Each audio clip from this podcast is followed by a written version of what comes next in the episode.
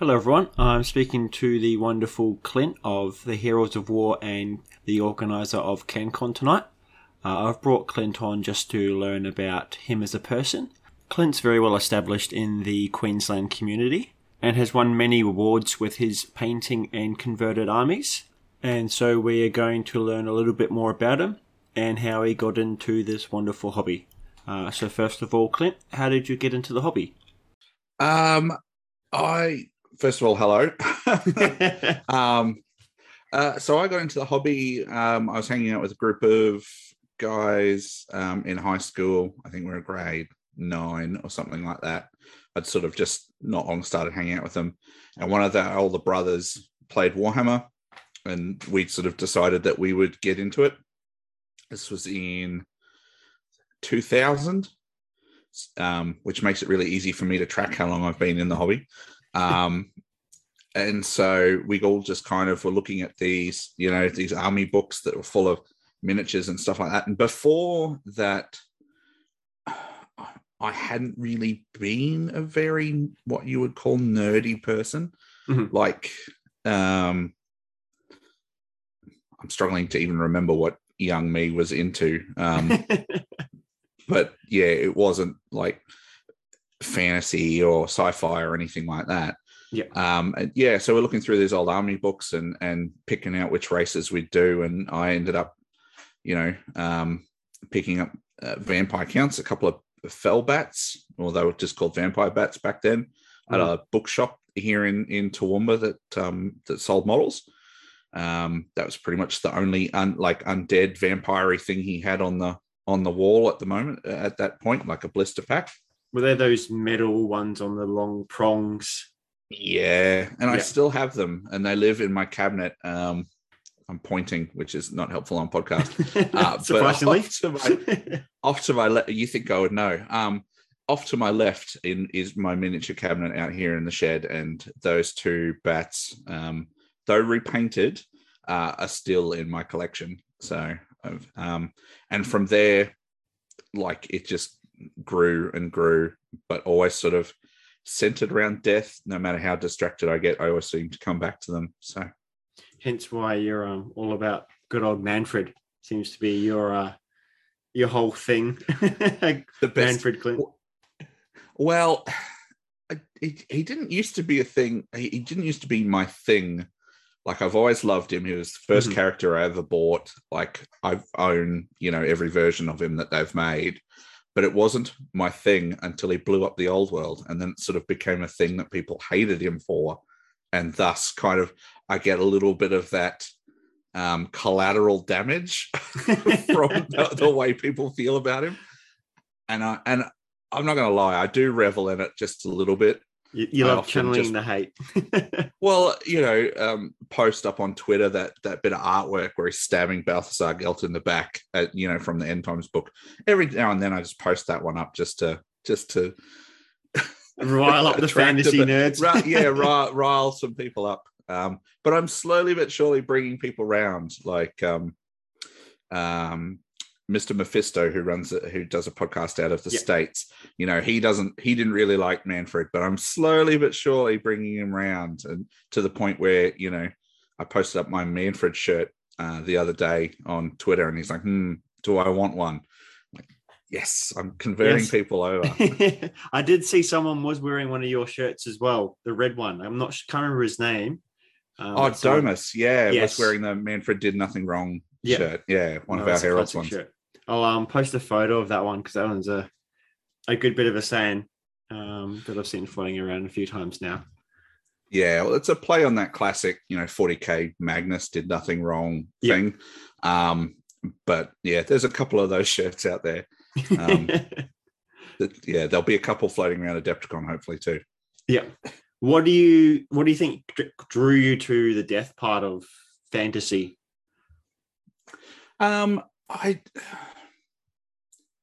I've just kind of always liked that kind of vampire gothic horror kind of thing. Mm-hmm. The fact that this was a faction that embodied that and continued to pretty much right up until AOS, and then it's sort of drifting back into that now. That's what sort of kept me there in that aesthetic, and I've really enjoyed that kind of lore that's gone with them, and the imagery. All the artwork's really awesome. You know, I've got some of the artwork from the Vampire Gens books up on my walls here and stuff like that. Yeah. And so, yeah, it just speaks to me, which is weird because I wouldn't describe myself as a goth person, like in real life. Like some people who like, is that why you didn't know who you were? Because you were a black eyeliner, black hair. Well, that's the thing. You see some people who are like super into undead or super into vampires, and they kind of have that, if they're not goth, they did an emo phase or they were into metal or whatever. And that none of that was me. That was, yeah, I don't know. Clint was just the average teenager who just enjoyed average things. Pretty much. Do you find it's death overall, like sort of zombies and skeletons and ghosts, or you think it's more the vampire aspect that pulls you towards it? I think it's the overall, because stuff that just has vampires in it tends to not really grab me, but that overall horror aspect of things, like if you were to ask my favorite movie genre, it's generally horror, and suspenseful sort of supernatural horror rather than the torture jump scare or gore horror, the slasher gore kind of, it's horrific. But yeah, no, not at all. So yeah, I like that supernatural kind of horror, scary kind of thing. The suspense and stuff like that as well. You think it's more thrillers or like something like Paranormal Activity? Does that get you going, or is that more to the jump scare? Well, see, I don't mind that. That's kind of cool because it's like, it's not some dude in a mask running around and jumping out from behind a door and stabbing a teenager. Are you having a go at the 70s and 80s?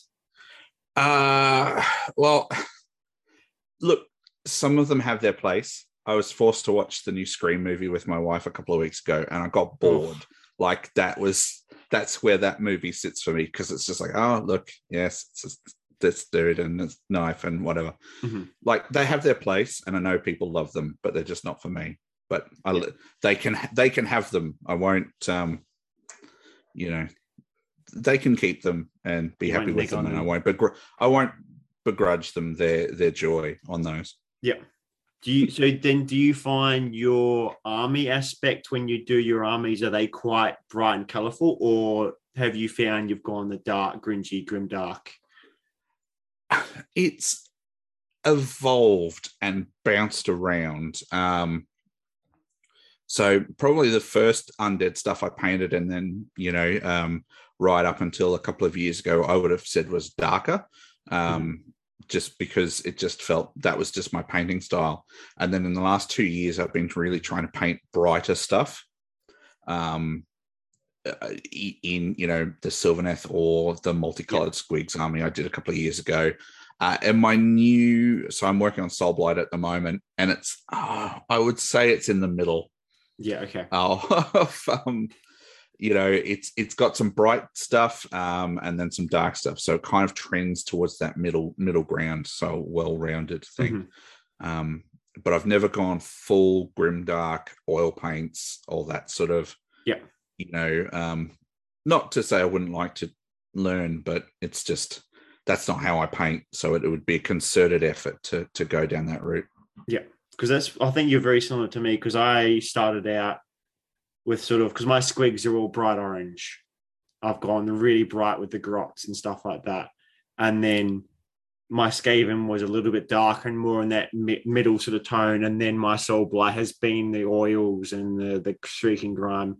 And that has been a push to go in that aspect of it all and to not paint every single individual detail, but more as a cohesive thing. So it's definitely... it's a bit harder to work towards that way, but you find there's a lot of techniques that you can apply in other aspects that I've really enjoyed about the grimdark, like blending with bloods and like oils and stuff like that.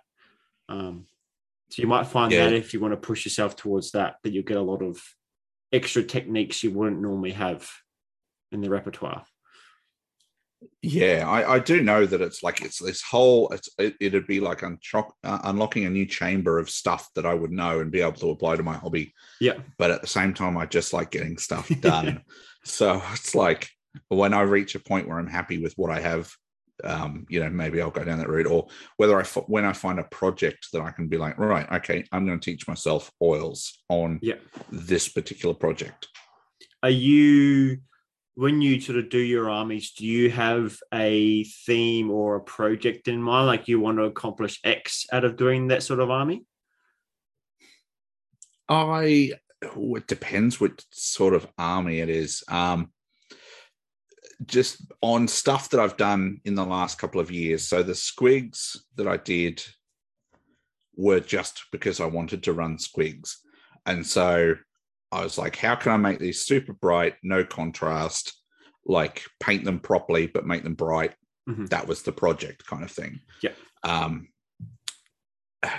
And then other stuff is generally a theme that I've either been inspired by something to do or a crossover that I want to make or whatever. It's generally less about the technique than about the finish, like the finished aesthetic.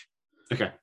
I don't know if that makes sense, but like, so I did, the Sylvaneth Slaanesh mashup thing for Toowoomba Open last year. And the goal of that was to make a really cool looking Sylvaneth Slaanesh mashup that caught people's eye. Yes. So there wasn't, I didn't sort of set out to go, I'm going to learn green stuff or oils or pastels or whatever. Yeah. It's more the whole idea of the actual models in a project rather than a technique, I guess. Yes, so you are more about the overall look and feel of the whole army as a cohesive thing than per se of like you pick out, like say it's an M&M sort of army or something like that. You want the whole thing to be cohesive and just a nice big theme. Are you heavily into converting up armies and stuff like that, or do you try and do that with just painting? Everything I look at now, I want to do something like I want to convert generally. I want to have at least a model in there converted with whatever project I'm working on. And some of them have been a lot more involved. Like I had a Wraith fleet, like a Vampirates army, where pretty much everything I'd done some conversions on. The aforementioned Sylvaneth, there wasn't a standard model in that entire army. Yeah. I've got a couple of projects. I've got like a Google Doc, and if I have an army idea, I just throw it in there if I'm at work or whatever, and I flesh them out, and as I think of like, oh, this model would be good, how would I make a Chaos Lord on a Manticore, but make it look, like proper Nurgle. Okay, well, maybe I'd use this and this and this and put them all together, and then I add it up and it's $500 for one model.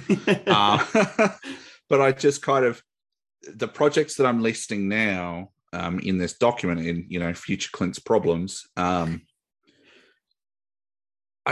found in chatting with people about them, they are hitting certain things like the Nurgle one would be all about learning how to sculpt in green stuff, because what I'd like to do, you can't just cut two models apart and stick them together and make it work. Mm. And then there's another one which it would be all about really pushing basing. It's pretty much every model in the army would be kit bashed, but to make it look good, I'd have to be really good at basing. Yeah. And then the third one, it's all about freehand tattoos and details and like source lighting and things like that, because I'd like to do underlit basing and things like that you see people do.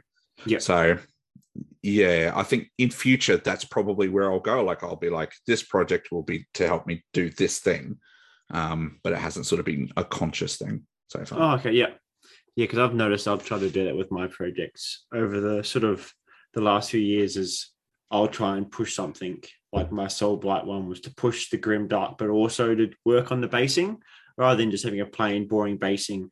I've sort of thrown in as much shit as possible covered it sort of in one color, but tried to make things stand out and blend in at the same time. Yeah. Which is how real basing sort of works. Yeah. But do you think that's because you got to look at me, I'm asking questions now. Do you think that's because you got a certain level in your other hobby? Like it's like, oh, I paint to this level and I can do this stuff. And you're like, okay, well, I need to Sam needs to step up. How do we do that? Yeah, that's definitely future projects have to kind of build on that. Yeah, because that's, I think, works well as you sort of build up a new technique to put in your repertoire of things to apply to a future hobby. So that automatically just goes straight into it. Like the basing on the new army will automatically be a thing I don't have to think about because it's just part of some new technique that I've picked up. Have you found that with your sort of hobby as well? Yeah, it's like a skill tree in an RPG, right? Like once you've got that skill, like once you've ticked that box, you just integrate it into stuff. So I recently did a painting competition entry and did non-metallic metals for the first time. Mm-hmm. And then everything I looked at after that, I'm like, could I paint that in MM? Yeah. It's like, no, Clint, that's an army that's full of like trim, spear tips and whatever. And don't do that to yourself because you'll want to cry. But it's like... How did you find diving into your NMM? Did you find it was quite daunting to get started? And then you found as soon as you started, you're like, oh, this is nothing. This is nowhere near as hard as I thought it was. So parts of it I still struggle with because I suck at highlight placement. My brain just doesn't do, this is where light would go. Mm-hmm. So when it's a super reflective surface, like that's a bit of an impediment. Yeah. But so if somebody who was really good at it looked at mine, they would go, your reflections are all wrong. But I think they look great. But if you watch YouTube videos or tutorials or something on techniques, especially non-metallics, it's really daunting. Mm. But then a friend of mine sent me it was 5 photos, right? It was a collection of paints and it was a Chaos Space Marine kneecap. Mm-hmm. And it just painted this kneecap in the 5 paints or whatever.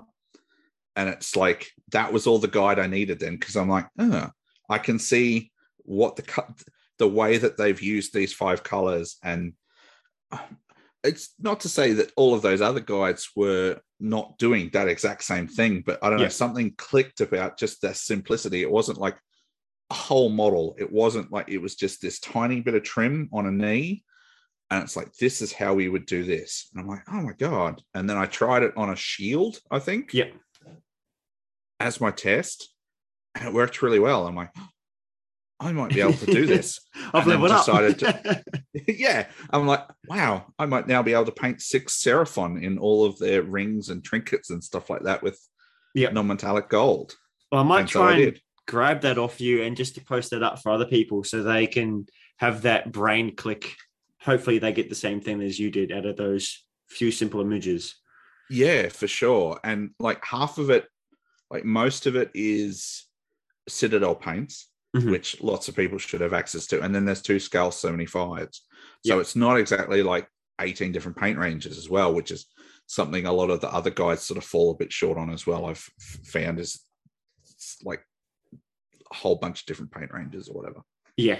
But I'm a simple man. But yes, no, I'll send that to you so you can post it up. Yeah, awesome.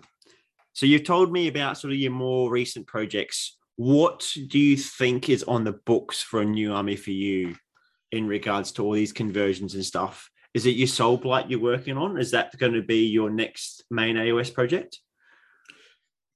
So I'm about halfway through what I want to do with Soulblight at the moment. So I currently don't have wanted to go and play a game of AOS. I currently don't have an army. Okay. So, which is a bit of an issue because, I'm headed to, Heat 1 at Mount Gravatt in like 3 weeks. But so I've been working towards that. And one of my goals for this year is to have a force for each game that I want to play. And so AOS being the you know, I've got a deadline, and so I'm painting to that. But it's weird because it's not really a project per se, because I'm just painting it the way I would normally paint. I'm throwing a bit extra on the base, but not too much. Like, it's just a very run-of-the-mill sort of paint thing for me. I have a little bit of a theme in mind, which comes back to Mannfred. It's literally the name of the army in my head is literally Too Many Mannfreds. Yep. So I have Mannfred on foot, Mannfred on horse, Mannfred in his mortar form. Can all be in the army if I want them to. Yep. And I'm currently figuring out if I've got a spare Mannfred head to make my Prince Vordry also Mannfred. So, like, just that's as themey as this thing's getting, right? So, yep. Yeah, it's the projects after that that I would be pushing myself on, I think. Yeah. Okay. Yeah. Fair enough. And sort of speaking on, you said you had other game systems. What game systems have you been interested in recently? So what haven't I been interested in? That's the problem. Bit of a hobby butterfly, have you been? Oh, AOS 3 left me a bit cold, and so I've kind of been putting feelers out. And then realizing, so I looked at Conquest, which seems to be quite popular at the moment. I'm like, yeah, this looks not bad. I've played a game, you know, it wasn't too bad. I ordered a box of miniatures. I opened them up. I looked at them. The plastic was just awful. It was like shiny and just it. You know, when you're younger, or you might not be younger, but like when. You know, did you ever build model planes like Airfix kits or something like that? You know, that shiny plastic that they're made out of? Yes. Yeah. It was like that. And I'm like, oh, okay. So I closed the box back up and got rid of it. I'm like, their resin stuff was gorgeous. I've still got one of the models, resin models that I got from there. The plastic stuff I just got rid of. And I went, I can't build those models because I'm a painter and hobbyist first and a gamer second, right? Yeah. So if I can't bring myself to do, like, if I don't love the models, I'm not going to play the game. Like, it just, so that was Conquest. And no. Kings of War. I have played a couple of games of. I really enjoyed the system. I really like the hobby thought of multi-basing. For people who don't know, basically, the unit is represented as a footprint. You know, it might be 200 mil by 100 mil, and it should have roughly, 30 models on it, right? Okay. And you don't pull models off when they die. So you can build these cool little unit dioramas as part of your army so that you're like integrating your display board and terrain and stuff into the models, into the units themselves. And you can kind of just go nuts hobby-wise with that. And see, that had always appealed to me for ages since I sort of became aware of it. Mm-hmm. And so, I've got a King's War Goblin army that I'll be, it's one of my goals for this year is to get that done. Yeah. That kind of hobby thing. I've played some Kill Team, like some 40K Kill Team. That was really fun. Mm-hmm. My son and I played that. You know, it's a simple enough system that a 12-year-old can pick it up and run with it. Yeah. I really, really, really want to finish building up my Lord of the Rings army. So, oh, cool. So you got plenty of projects floating around up there. Yeah. Yes. Yeah. And how did your son sort of find? Because you said your son's 12. Yeah. Yep. Yeah. And how has he found getting into this sort of stuff with you?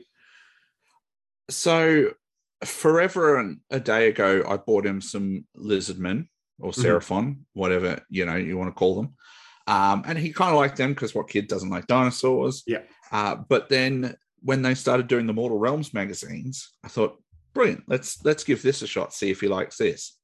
So I bought the first one. He picked Nighthaunt from that. Yeah.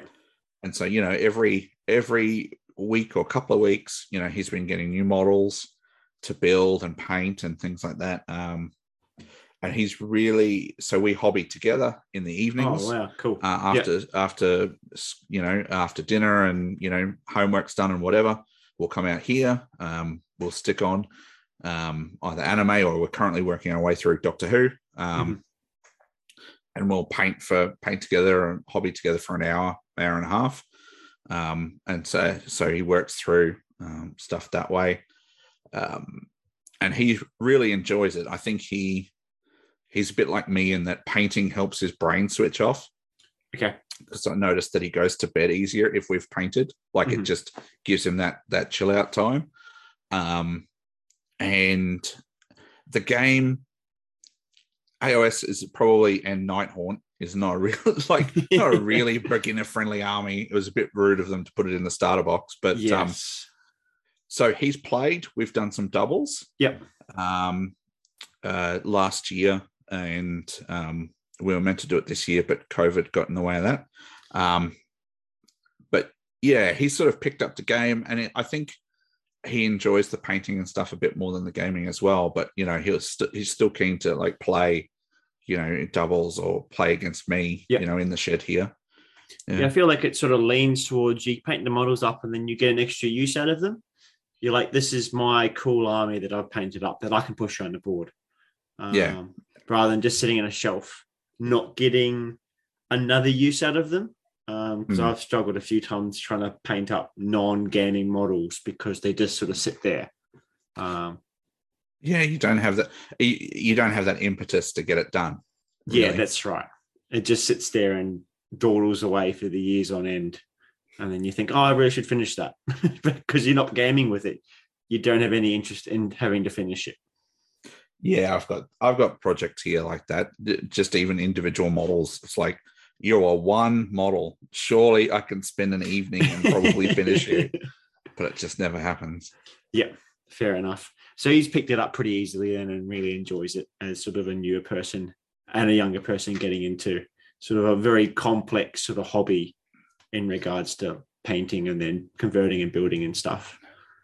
Yeah, he kind of cheated a little bit because, you know, Nighthaunt, it's not exactly a hard army to paint. No, but it's a good starter army to paint. And then we picked up. He was reading They do some series of books for kids for Warhammer, the Warhammer Adventures books. Yeah, and I think I've seen them.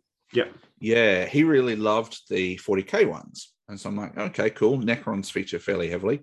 Let's get him some of the starter Necrons. Yep. So his two armies, Ghost. Or robot. So they're pretty easy to paint. But that's good. It's got him into the habit of like building and stuff like that. And with the Nighthaunt, it was a progression. So the models in the first couple of issues are all push fits, right? Because they're in the starter box. Mm-hmm. And then as it gets more and more and more, you know, you end up with things like Lady Alinda and Kurdos and all this stuff that he actually has to go and like, you know, these complex models that he has to put together. And, you know, taught him about, well, don't glue those on because you can leave those off for sub-assembly and it'll be easier to paint everything, you know, let's put these on corks. Yeah. So he's leveling up, so to speak, as far as painting goes as well, you know. Yeah, I never really thought of that. That's definitely maybe a lean towards that sort of systems. It does start off with the basic easy models and then goes into the complex things, but it doesn't dive you right into the deep end straight away. And I suppose Nighthaunt or even like Stormcast, both of them are very easy to paint, beginner-friendly models, but probably not beginner-friendly armies. Stormcast is a little bit, but it definitely seems like the right way to get someone who is not involved in the hobby, definitely into the hobby with those sort of easy armies.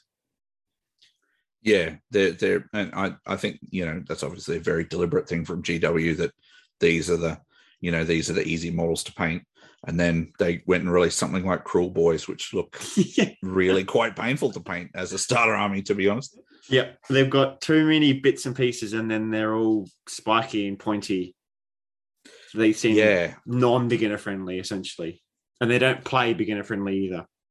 Oh, okay. I've never faced them or seen them played, so Yeah, I wasn't sure. There's lots of very technical sort of army to play with. Yeah, okay. It's not just something you can just push forward because they'll just all die. They don't have the resilience of Ghosts or Stormcast. Fair enough. Yeah. So what is, because you've dragged your son in, you got him nice and deep into the lore, into the hobby. What about your partner? How is...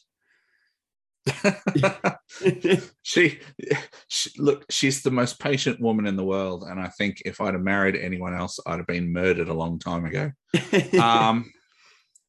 So I never really had, you know, lots of people talk about, I played it for a couple of years and then I stopped because I found girls and mm-hmm. I didn't really have that.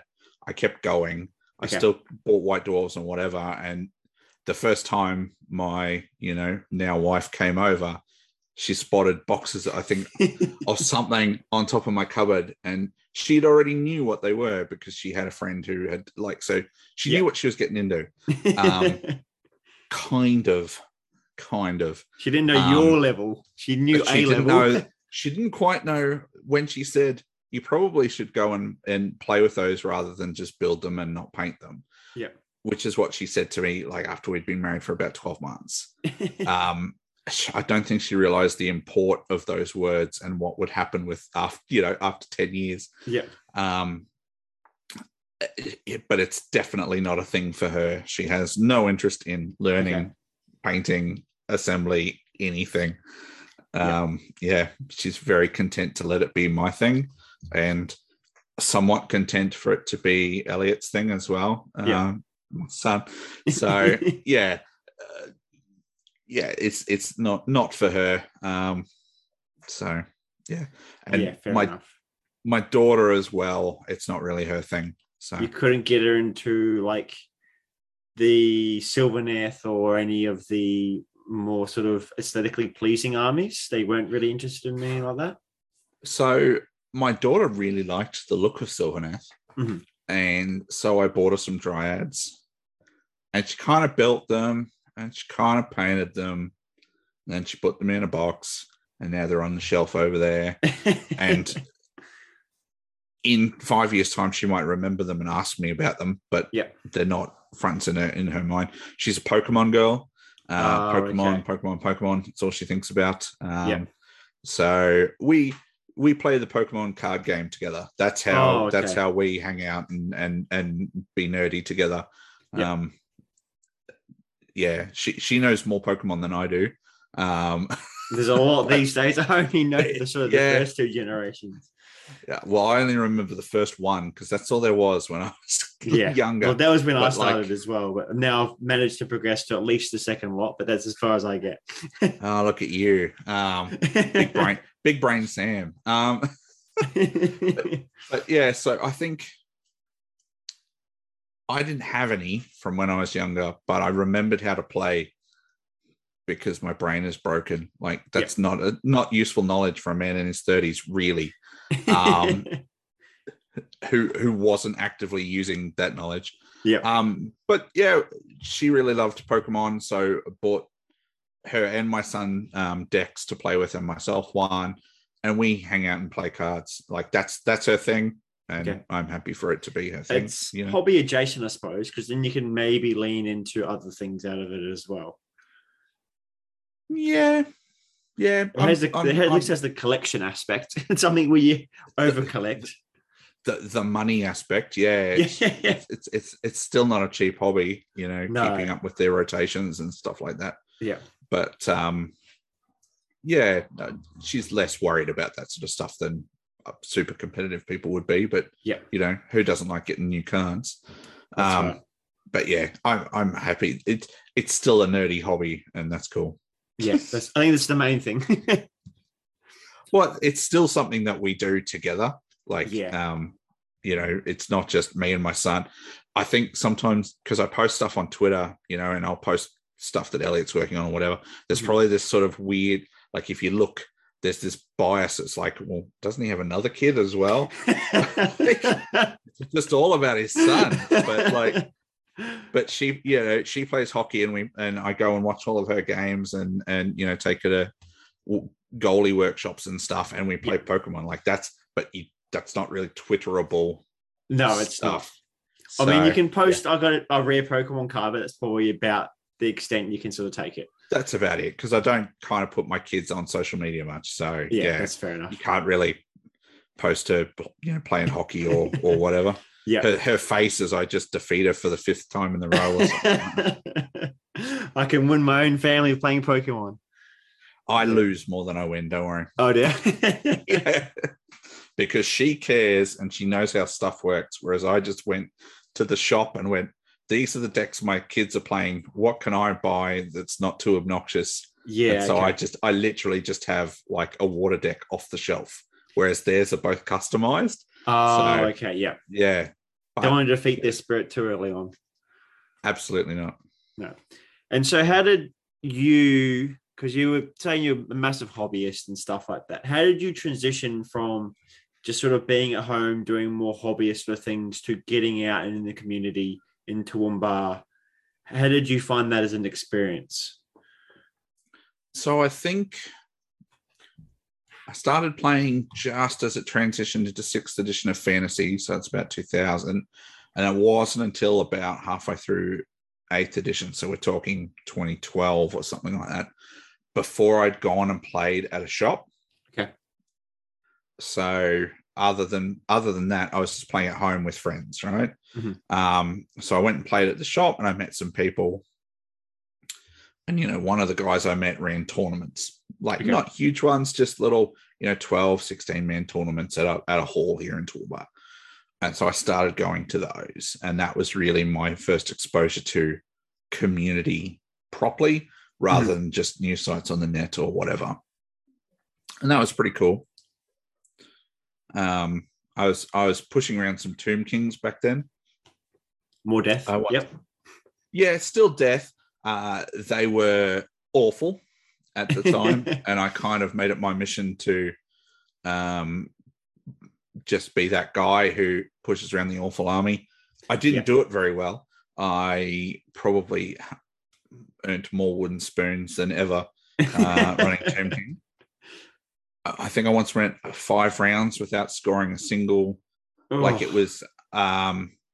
without scoring a single victory point, because it was like a 20-0 system back then. Yeah. So, like, I just got 20-0 the entire weekend. Oh.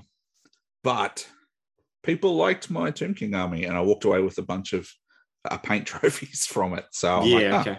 Cool. The bit that I really care about is being somewhat rewarded by me hanging out with people. You weren't trying to be competitive. You were just sort of leaning towards the hobby aspect, and you enjoyed the army. Yep. And then from there, the dude that was running tournaments did a bit of a dodgy and then disappeared. Basically scheduled a tournament, and people rocked up to the venue, and there were other people in the venue for something completely else. And then he just kind of disappeared, owing people lots of money. He owed me money for some website stuff that I'd done for him. Rough. Like, it was not a good situation. And but there was this, I'd been talking to a friend of mine about tournaments and stuff like that, and then all of a sudden there was this hole, right? Mm-hmm. In Toowoomba, it's like for tournaments. We're like, cool, let's see if we can do it. We've been to a couple now. Let's see if we can do it. So we planned, we booked a hall. I spent 2-3 months making terrain, because there was nothing, like we were starting from scratch, you know, pouring all this money in, making my wife really annoyed, because I'd go, can you please go bake this sand so it's dry out of this bag so I could, you know, can you, I know I'm at work and you're at home, but can you just go put another coat on this table, please, for me? Like I said, most patient woman in the world. Yeah. Yeah. And so we were like, awesome, let's run this tournament. And the morning that we were meant to start, so just before round one, the photos from Age of Sigmar leaked onto the net. So this like white dwarf potato can pictures of all these random like corn and shiny armored stuff on round bases.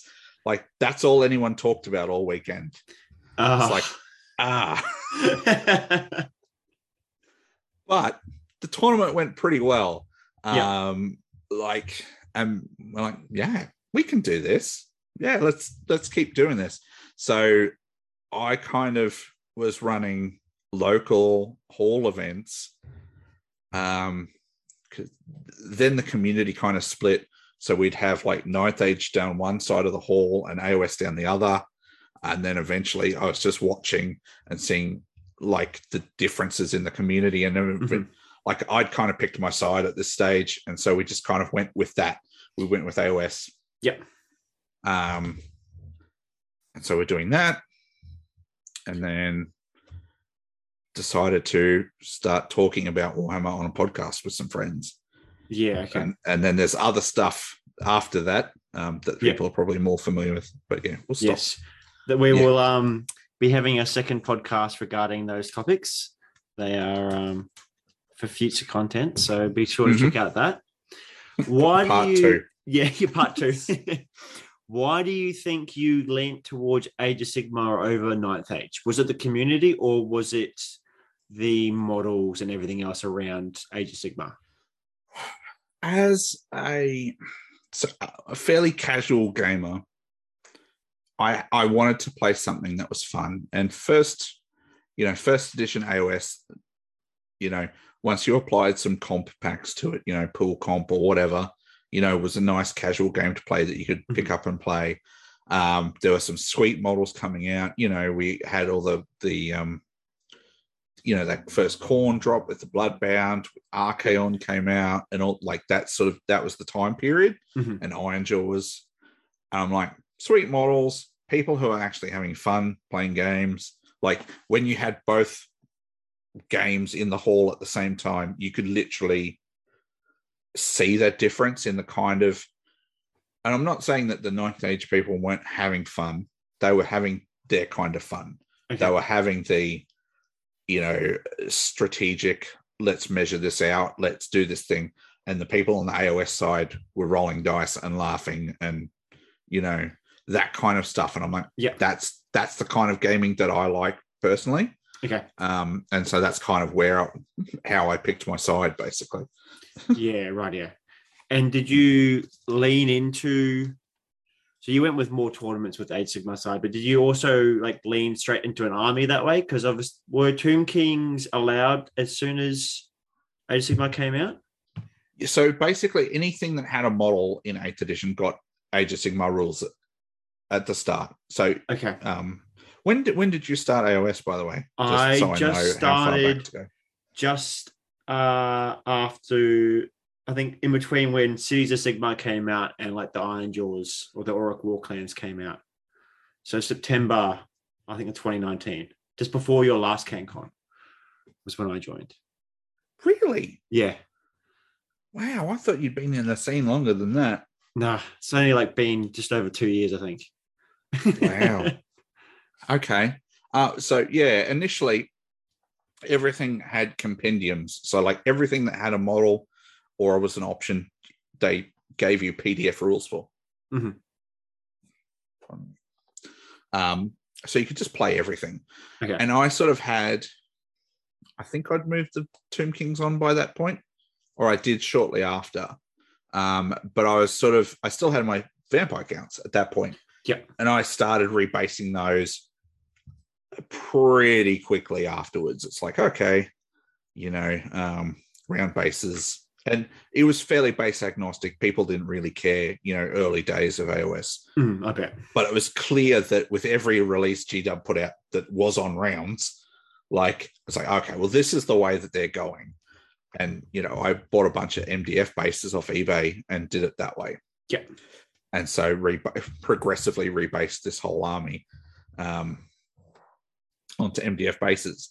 And so, yeah, that's kind of the way I went with vampire counts, which then became legions and Nagash and now Soulblight. But yeah, it was pretty much the clear choice for me that was the way I was going to go, because I'd had all these models that I was taking to tournaments, so they're all painted. Mm-hmm. They just needed to be rebased to be used. So. Yeah, okay. So you pretty much went straight into the tournament side of it as well, playing rather than hosting tournaments. You played in tournaments as well? Yeah. So sort of early days, I think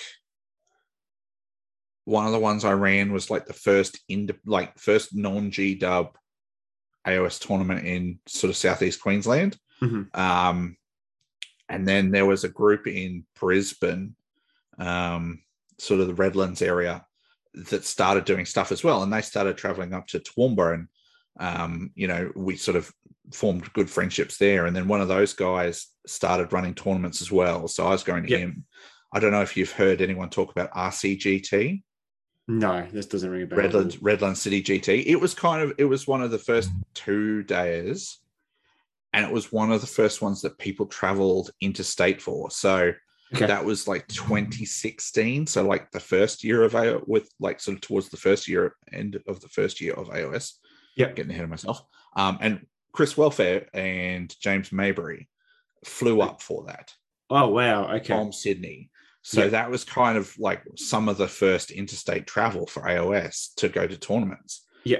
And that's when I first met those two guys. And, you know, we've sort of been friends ever since. Mm-hmm. But like that was when it started to get that ball rolling on. And, you know, as we were running events up here, and, you know, those guys were running events. And then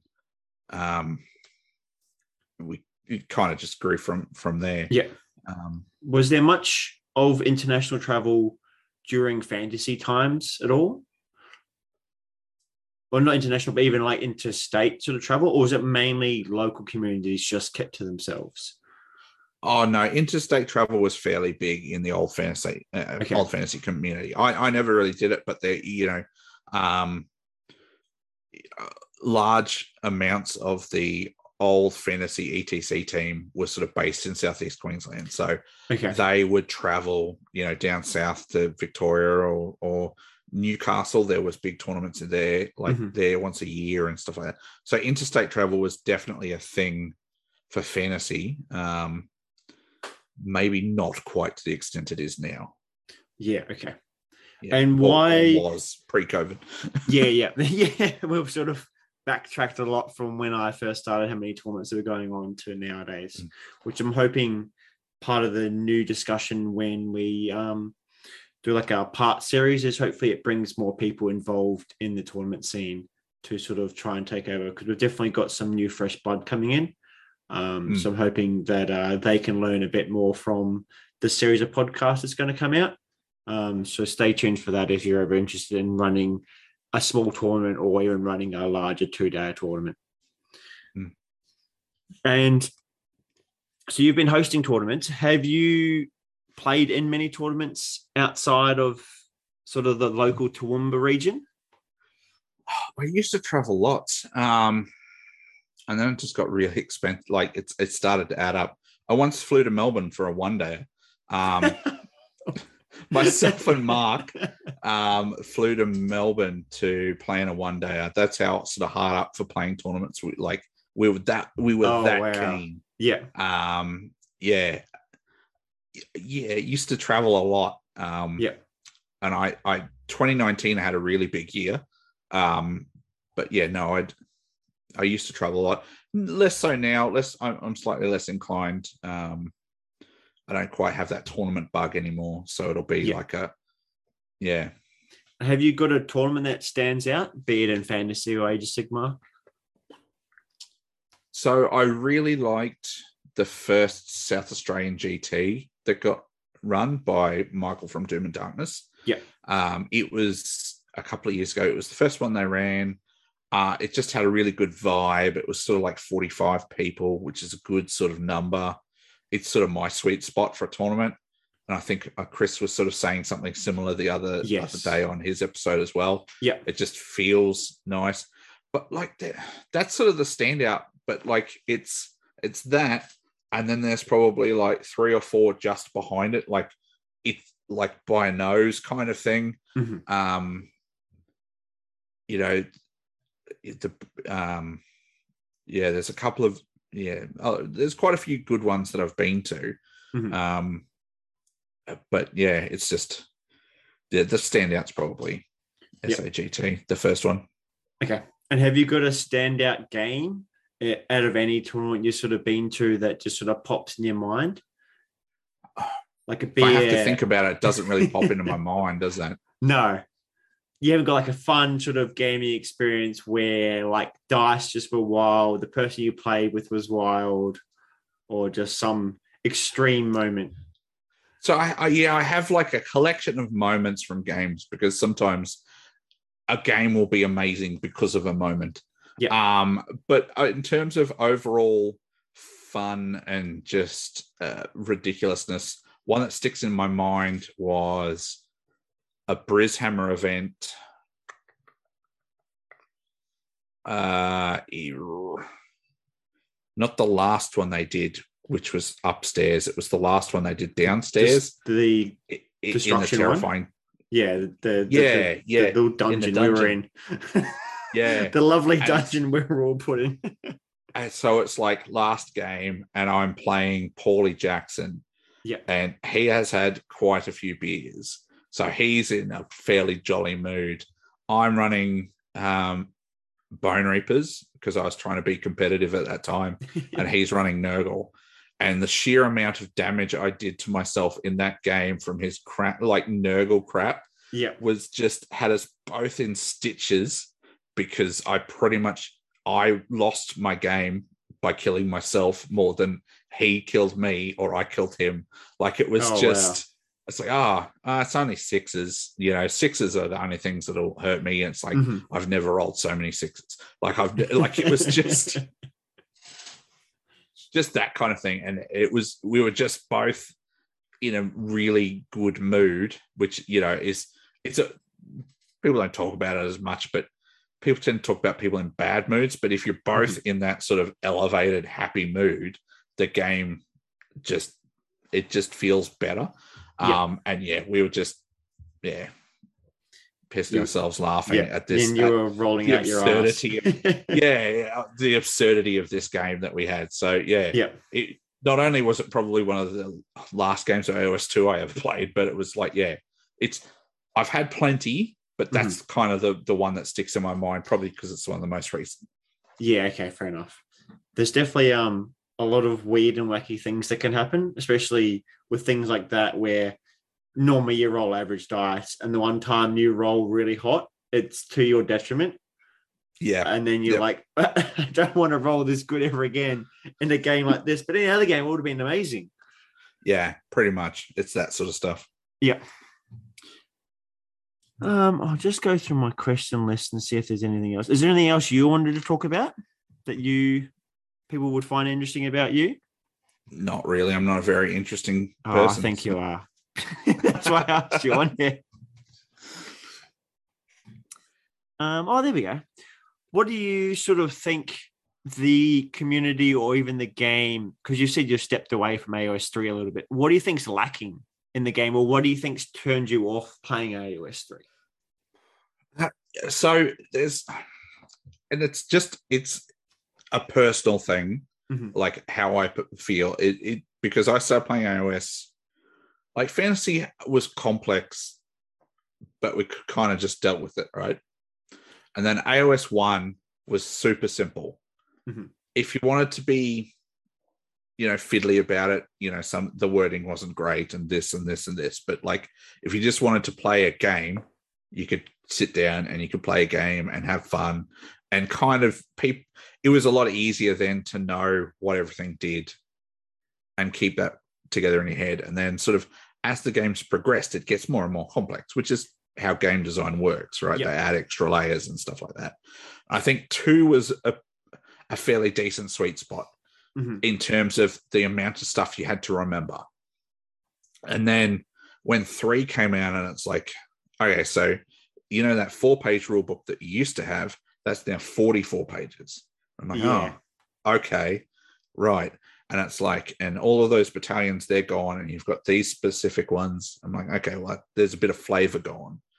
And like, I know that, you know, some armies, you just saw those 2 battalions from that book all the time. And like, there are like, there's pros and cons on everything.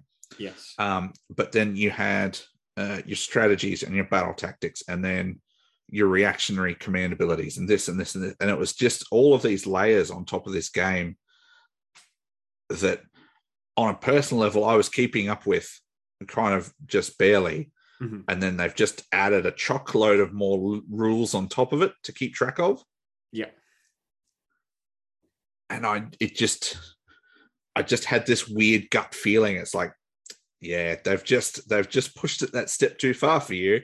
Well, don't worry, they've just added some more rules to it. Exactly. And I'm pretty sure I tweeted, complex games adds more rules to make it even more complex or something like that. It was tongue in cheek, bit sarky. It's like, hey, here are some rules that apply to some armies, but not all. And some armies benefit from them, but not those ones. But you'll need to remember which units in which armies benefit from this rule. And I'm like, yeah, there's a lot extra just from that little booklet, the little one-page thing that you need to now keep in your brain, because if you get it wrong, it can cost you or win you a game. Yeah, and it's like, and people said, well, it's just the problem units. I haven't played AOS since August of last year. I don't really know what the problem units are. I see people complaining about dragons, right? So dragons clearly are a problem. Yeah. But what are the others? Because I haven't played. There's about, I think, 10 or 15 others that you now have to keep track of. So do you now have a little sheet with your rules? And it's like, okay, so who am I playing? I'm playing Stormcast. Let's just check if they're on this list. Yes, they are. Okay, this unit, this unit, this unit. And then you have to try and remember those three units are going to give you extra points on top of the other points that you get from your battle tactics and your strategy and your victory points. And then if you kill those units with other units on that list, you don't get points. But if you kill it with other special armies, you get double points. There's a lot more they've just added into it. And then if you have an army that has resource management in it as well, like Nurgle or OBR or any of that sort of building dice up or a level of stuff up, it's another layer. And it just, so for me personally, it was just a step too complex. Yeah, they've just gone that little bit further. I think it definitely caters to people that are, like the minutia and like that extra rule set, but I can see it very easily. Even they're like, oh, they're all fun and cool, like the monstrous action, you can roll with your monster and stuff. But people that aren't interested like you, it's just another thing that you now have to keep in your brain on top of everything else that's all new. It's weird. It's pseudo-casual, right? So it's like, I'm sure Vince would be very happy to tell me which of the psychographic profiles it fits in, but it's Timmy. I can't keep them straight. I don't know which one, right? So it's like Rory monsters and smashing terrain and all that cool stuff, but it's integrated into the rules of the game and the structure and da-da-da-da. So it's like casualness embedded into the competitiveness, which is kind of a strange sort of thing. It's flavorful, and I really think it's cool, but I just have, and like I said, it's a me thing, and I'm sure people are yelling at their, phones or whatever, going, if you played more, you'd remember it. But if you have no interest in playing it, so why do you need to remember it? It's just hard to play. So I'm forcing myself over the next couple of weeks to play some games so that I'm prepped for Heat 1, so I can go and hang out with people and say hello, but also do okay in my games.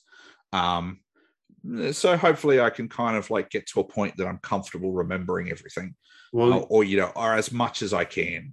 You've not picked an easy army, because Soulblight have lots of extra rules, but they're just my army though. I think, I don't know.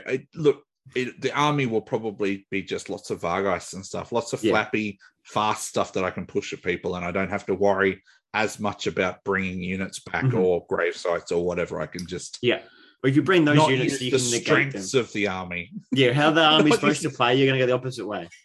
Absolutely. Yeah. One thing I have heard though is that games work in a 3-edition cycle. Is where they compound more and more rules to the 3rd edition, and then 4th edition they completely do a hard reset. So maybe that might be the case, but I'm not sure. Obviously, Age of Sigmar is a whole new beast because we haven't hit the 4th edition. Yeah, it's weird because, having played for so long, from what I understand, 5th edition fantasy to 6th, which is where I started playing, 6th was a complete rewrite, so that's 5 editions, right? Yeah, but that's an evolution. and then from 6 to 8. So that was 3 editions, and then they completely changed the game. Yeah. And then in like the 40K world, like 3rd was the complete rewrite, and it wasn't until like 8th that it was completely different again. Mm-hmm. And in D&D, not quite miniatures, but it seems to be very different every edition. So, yeah, but they tend to last longer than war game editions. They're an 8-year sort of cycle on their editions, maybe a little bit longer. 8 to 10 or something like that. Yeah, yeah, yeah. They definitely work a slightly different way than we do with ours, because obviously we update every 3 years. Every 3 years, you've got to make sure you're kept up. Was every 4 once upon a time, but that seems to have shortened. Wouldn't be surprised if it comes 2 or 1 with the amount of stuff they try and push through to us. At that point, they're going to have a bit of a revolt on their hands if they've not fully embraced like digital rules and stuff like that. They're going to. Mm-hmm. It's like, I don't want to buy $100 book every 2 years. Just it's like already plus everything else that goes with it, because it's not just that book. Yeah. At the moment, we're not too bad. A lot of people can roll around with one book plus the core rules or the GHB, because that is a wonderful book. But a lot of other people, especially in the 40K side, they're 4 or 5 books just to get an army on the table with knowing all your rules. It's madness. Yeah. And I do worry, like, at the moment, if you want to run a Sylvaneth army, because I literally experienced this. You need the Sylvaneth book from like 3 years ago. Mm-hmm. You need Broken Realms Kragnos or Bellicor. I can't remember which one. Okay, definitely not Kragnos. Broken Realms Alariel, because that never came out. That never came, despite how much they took. She was in Kragnos, I think. Yeah. So you need those 2 books, plus whichever version of the Wildwood War Scroll they're up to now. So I decided in about July I wanted to get Sylvaneth done by mid-August for Toowoomba Open, right? Mm-hmm. I had to learn 4 different Wildwood War Scrolls in that time, including one that they released the night before the tournament. Like, we didn't use that one, but it was like yet another one that they then revised like 2 weeks later. Yes, because people keep breaking them and ruining all the fun. Well, they broke them because they just didn't work. Yeah. But yeah, so it's not quite, it depends on the army in AOS, but how many books you have to take. If you're lucky, it's your arm, like it's your battle tome and the GHB, which as you said is lovely because it's spiral bound and turns into a little A-frame on the table, so you can see the scenario. One of their best like book things they've ever released, I think. The fact that it comes with tokens and it's got bookmark pages. It is ring bound. It's got the core rules in there. So you don't need to buy the core rules. It's got everything you need. Well, once upon a time, they used to put the core rules in the back of the battle tomes. But they stopped doing that not long before Second came out. Yeah. Okay. So because they clearly thought, well, we can't have a whole bunch of books out there with the wrong rules. So, but yeah, they used to do that. But I think if they go backwards with the next GHB, people will be a bit cranky. Like, I don't know why you would. I think that happened with 40K. Their first GHB or whatever their thing is was spiral bound and everything else. And I think they used the excuse that COVID happened, that then they released a soft book. And everyone hated it, from what I remember. Yeah. So hopefully we don't get that. But even speaking of new books, the day of recording, we've just had Adepticon released as well. Have you, as with there being a narrative book in there, which I know you like your narrative stuff or your hobby stuff, how do you think, or what do you think of the new book and some of the new releases? I'm pretty jazzed, actually, which is good. Like, I like... It sounds so. Before it sounded like I was down on AOS, but I am excited. I'm excited to be excited about the game. Does that make sense? Yeah.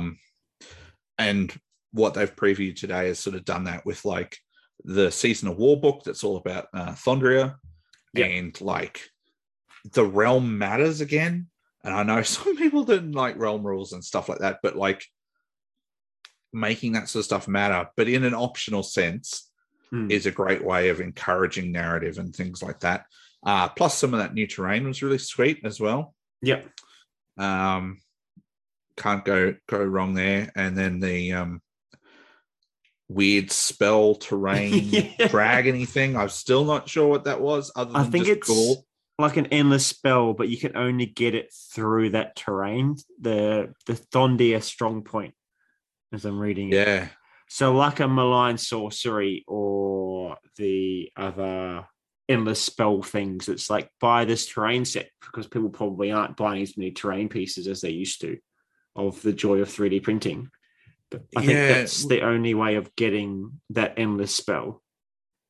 Yeah, what is it? It's an incarnate of Ghur. So it's a manifestation of pure magic. So I reckon it's probably just a special endless spell. Yeah. But so we had that, and then what else do we have? We had the sweet Nighthaunt dude on the boat. Another Latch on the Soul Seeker of sorts. Yeah, only this one's evil. That's what. This one's like if Latchon takes his toll for like ferrying you across, this dude just like, well, he's literally called the Drowner. Like, it does like the opposite. But I love like Nagash. It's just like, oh, you are a bit of a wrong one in life. Let's make you do some twisted version of what you were, evil for in life. So, he was a ferryman who like drowned people, instead of taking them across the river. So, Nagash is like, well, we're going to make you a ferryman down here, and you're going to take dead souls places. We're going to make you do the job that you hated. So, yeah it's such a sweet model. It's definitely very cool. It's probably, depending on the size, it looks quite a large base as well, just looking at it, but hopefully it'd be a very cool painting project. I reckon it's probably like an 80 mil base or something like that. It could be the first new Nighthaunt monster besides the Nurgle. Yeah. I don't know. Or how it'll interact. It's going to be a character because that's something Nighthaunt needed more, was more characters. But yeah, no, it's cool. I haven't showed Elliot the new one yet, so I'm sure he will. Hopefully, he gets excited about that. But just going back to those realm things, I think the realms could work really well if they do it well. I think the last issue with the last realm rules was there was one that was way above the rest, so everyone just went to that, and that's what made them be pretty much nearly pointless because everyone just went the same realm. So what was the point of having realm rules? So hopefully if they're bringing back multiple realms, they don't make them too overtuned that everyone just leans in the same realm. They actually have all good uses. Yeah. Well, it's pretty much set straight in Ghur, so it'll just be multiple aspects of Ghur or whatever. And, they talk about different battle packs and different battle plans and stuff, so that new stuff to play the game is always good, and it'll be interesting to see what the narrative is there as well. Like they talk about how it progresses that sort of narrative that we already have for the Realm of Beasts. I think going hard on the Ghur angle, so it was pretty cool to sort of see that sort of side of it. I don't think we've done Ghur before. I think we're It was the last one, buddy. Shimon, I think, was a bigger sort of one, wasn't it? The Realm of Fire for a little bit. When AOS started, it was Aqshy, which is the Realm of Fire. Aqshy, sorry, and and then seconded was sort of Realm of Death. Yep. And like AOS 3's been Realm of Ghur, but other than just monsters being a bit bonkers at the moment, there hasn't been a lot to it. Mm-hmm. So it'll be interesting to see if this kind of makes things more beastly, for want of a better word, and even if it's just going to be for the narrative types or the people who love the lore, the competitive scene might not take too much out of it, but still it's like it's progressing that's right, and adding onto the game in a cool way, and we get great models out of it as well. I think there's more to be released as well over the next few days of Adepticon. from what people have been saying, that this was just the start of the releases. So hopefully we get some cool new models, maybe some Skaven. Yeah, I thought this was a one and done kind of thing. But anyway, I would be happy to be proved wrong on that. But this felt like their big sort of preview, because it's got like one, it's got something for all of their games pretty much. Yeah, okay. Well, it'll be interesting to see what they do more, because I think, well, today's a Wednesday for them. So they've still got probably the big Sunday release for Adepticon, maybe. Who knows? Yeah, who knows? Are you much of a lore person? Do you lean into the... I enjoy the lore. I'm not like, I don't know everything. Mm-hmm. I had a hard time sort of keeping up with the Broken Realms stuff, but I know the basics. I enjoy it, and I like to let it inform what I'm doing, but I'm not sort of strictly tied to it in the way that some other people are and don't know, you know, every little detail. Yeah. Okay. Well, I think that's probably all there is for this episode anyway, because we'll definitely be leaning into the tournament one for next episode, or not next episode, but next time we chat. Yeah. So if anyone has any questions in regards to running one of the biggest Age of Sigmar tournaments, I think it's still the biggest one of the world, isn't it? We will see, because like Adepticon is, you know, their championships is, you know, this coming weekend. So we'll see. They're the people who have come close, them and Bobo in the UK. So yeah, it'll be interesting to see. But yeah, so far you still hold the title. Still hold the title. Yeah, 3 years later. Hey, just like. Matt Tyrrell was the Australian AOS master for a couple of years, just by virtue of the fact that it did run. Yeah. Well, is there anything you wanted to say to all the people listening? Anything you'd like for them to know about you, or anything coming up for Clint? I'm pretty sure that they've heard me talk about myself enough for a while. But yeah, no, if you'd like to see the stuff that I'm working on, the sweet non-metallic metal Lizardmen and stuff like that, I'm Clint_paints on Twitter and Clint.paints on Instagram, because I couldn't do the dot on Twitter. Yeah, I posted some photos of some of your work that I found on your Twitter, but I'll try and get some more photos from you. Maybe we can get some more, because I couldn't find anything of your Wraith fleet that was non-existent on your Twitter. Yeah, it'll be on Instagram. Yeah. Or maybe we'll try and get some crossover for them, because they're, from when I first joined, I think that was one of your first things that I'd seen you do was your Wraith fleet. So they'd be interesting to see posted up. That had a Mannfred in it. Yeah. with the Shark Chariot. So yes. Yep. Yeah, that was sick. And then I've personally played against your Nurgle Sylvaneth, and that was quite a sight to see. That was very cool. Yeah. The one and only time we've played. Yes. Yes. Only because you grudged me. Yeah, because we hadn't played. Yeah, that's right. Well, thank you very much for coming on, Clint. It was wonderful to learn about you and to have you identified now. I mean, people have heard about you plenty of times on your own podcast. Yeah, I'm sure they are sick of me being identified. But if anyone who wanted to go over listen, Clint did have a podcast. I don't think it's been the last sort of year you haven't put in new content on. Not since AOS 3 came out, because it knocked the arse out of the hobby for the three of us pretty much. I used to do it with my friends Adam and Travis. And sort of Adam's moved on to like Marvel, and Travis is just doing random little bits of hobby and not really concentrating on anything. Okay. So like, yeah, one day if we get, you know, when we get the spark back, we'll be back. But yeah. Yeah. And that was Heralds at War, if anyone wants to listen to that. This is Heralds some old of content. War. Heralds of War. Heralds sorry. Of War. Come on. Well, our last episode was a quiz. It was one of the most fun episodes we'd had. I just me belittling them for not knowing much. Oh, awesome. Well, thank you very much, Clint. And you'll be hearing from Clint, I'm sure, in the next sort of month or two. And we're learning all about CanCon and a bit of Heralds of War as well, just for a bit of adjacency and getting into things that are community involved, because Heralds of War was quite big in the community.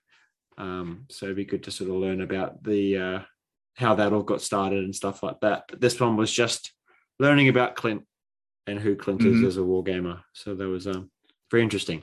So thank you very much, Clint. No worries. Thanks for having me on. I am a god. Mannfred the wise. Mannfred the unliving. Mannfred the merciless.